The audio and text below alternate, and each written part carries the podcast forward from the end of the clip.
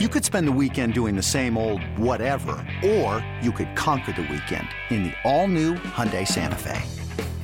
Visit HyundaiUSA.com for more details. Hyundai, there's joy in every journey. This episode is brought to you by Progressive Insurance. Whether you love true crime or comedy, celebrity interviews or news, you call the shots on what's in your podcast queue. And guess what? Now you can call them on your auto insurance too with the Name Your Price tool from Progressive. It works just the way it sounds. You tell Progressive how much you want to pay for car insurance, and they'll show you coverage options that fit your budget. Get your quote today at progressive.com to join the over 28 million drivers who trust Progressive. Progressive Casualty Insurance Company and Affiliates. Price and coverage match limited by state law.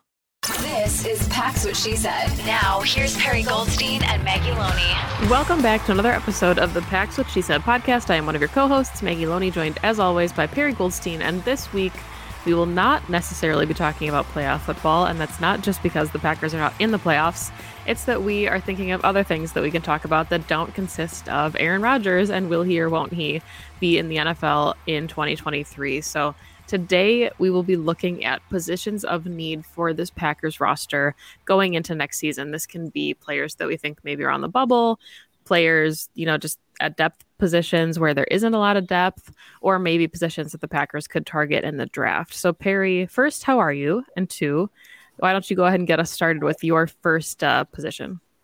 Sure. Hi, I'm good. Uh, it's Monday. It's been raining in New York for about 48 hours straight. So, starting to lose my mind a little bit.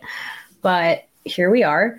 I think let's start on the defensive side of the ball. What do you say?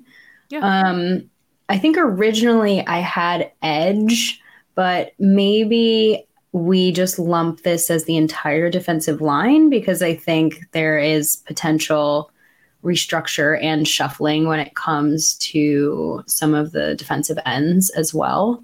So I think let's start there because when I think of this offseason, there's one other position of need that I think comes above edge, and that's what we're going to talk about next.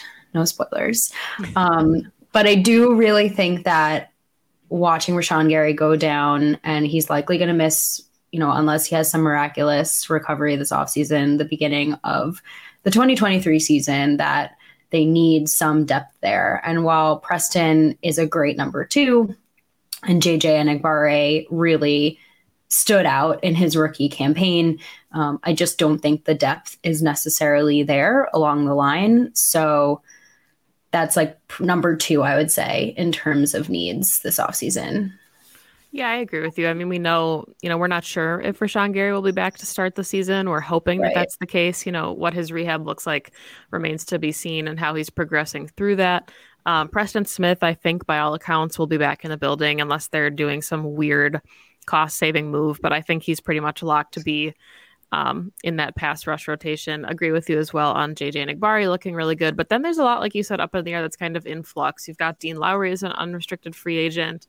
You've got Jarran Reed, who came in on that one year deal as an unrestricted free agent. And then even some of the depth pieces at edge, like Eric Wilson, Justin Hollins. So even if you're looking at like rotational guys along the line and then the edge group, a lot mm-hmm. of those depth pieces are unrestricted free agents. And of course, you know, the Packers could bring them back. Um, shouldn't be too costly really for any of those names that we listed, but the Packers are already minus 15 million in cap space. They are in the red um, by a large margin. So I think yes. talking about anything financially right now is kind of tricky for the Green Bay team. I actually think Preston Smith to start there his contract is quite friendly for 2023. So there could be some level of restructuring and getting more into like a signing bonus, but his base salary is 2 million. He's owed 2.4 as a signing bonus. He has a roster bonus of 8.1, but his cap hits about 13. So if you're looking at guys who have you know, high salary cap hits that maybe you can move on from. Like, I actually don't think Preston falls into that category necessarily. Like I said, and if you cut him, you're at a nine, about 9.8 million in dead money. So you're not even really saving much. And I think he brings way more value. Um, so I can't imagine, like you said, that they move on from him at all. But I think potentially a restructure is in place. But I think where we need to start with this actually is that Rashan Gary needs to get extended. Right. And I know his injury maybe puts things, you know, into a weird place, but I can't imagine, regardless of anything, that they're not going to do that. So his cap hit going into 2023 is 10.89. So 10.9, almost 11 million. And so an extension could potentially bring that down. And that's kind of a win win for everybody. That's a move that I think that they definitely would like to lock in this offseason. And besides Kenny Clark, who they also extended, and I think they could restructure his deal as well, I think everyone else is on the chopping block. eBay Motors is here for the ride. Remember when you first saw the potential? And then through some elbow grease, fresh installs, and a whole lot of love, you transformed 100,000 miles and a body full of rust into a drive that's all your own. Look to your left, look to your right. It's official. No one's got a ride like this. There's nothing else that sounds like, feels like, or looks like the set of wheels in your garage.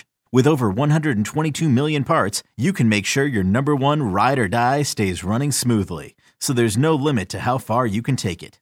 Brake kits, turbochargers, engines, exhaust kits, roof racks, LED headlights, bumpers, whatever your baby needs, eBay Motors has it. And with eBay Guaranteed Fit, it's guaranteed to fit your ride the first time, every time, or your money back. Plus, at these prices, well, you're burning rubber, not cash. Keep your ride or die alive at ebaymotors.com. Eligible items only. Exclusions apply. Yeah.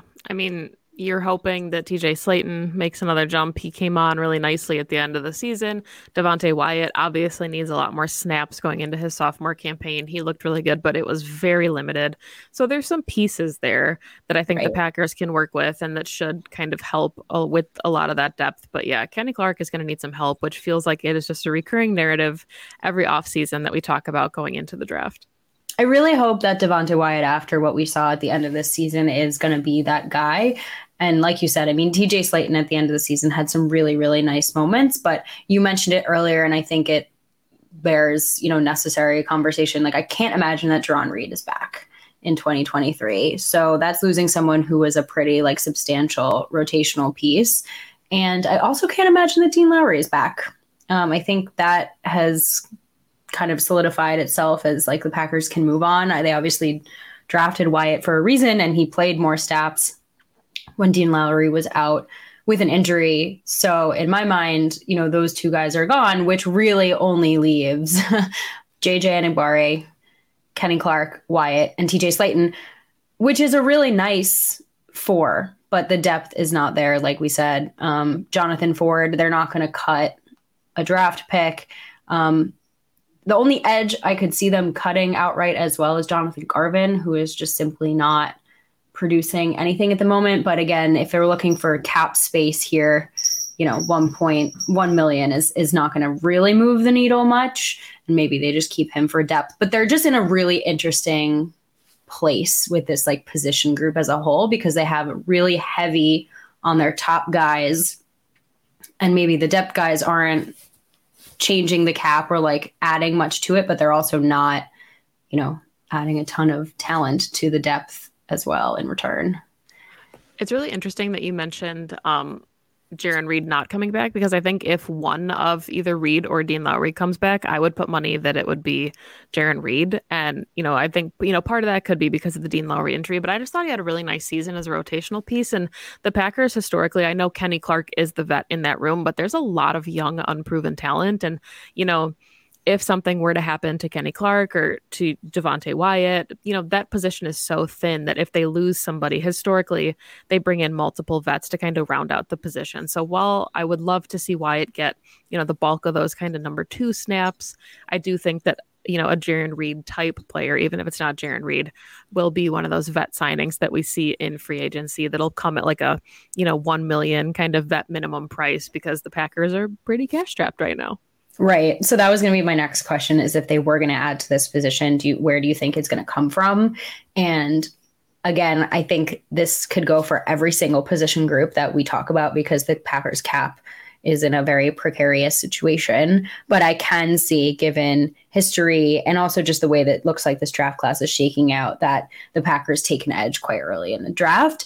And then that leaves room for Devonte Wyatt, TJ Slaton, taking that jump, or at least having the snap count space to make a bigger impact because there won't be a Dean Lowry or a Jarran Reed on the field, like ahead of them, and then developing another edge behind them. That's kind of the route that I see the Packers taking. Because I mean, look, you you took Devonte Wyatt in the 28th pick of the draft. Like in his second rookie season, I as a red shirt, I can get behind. Second year is really where, you know, a first round pick should be contributing to this team.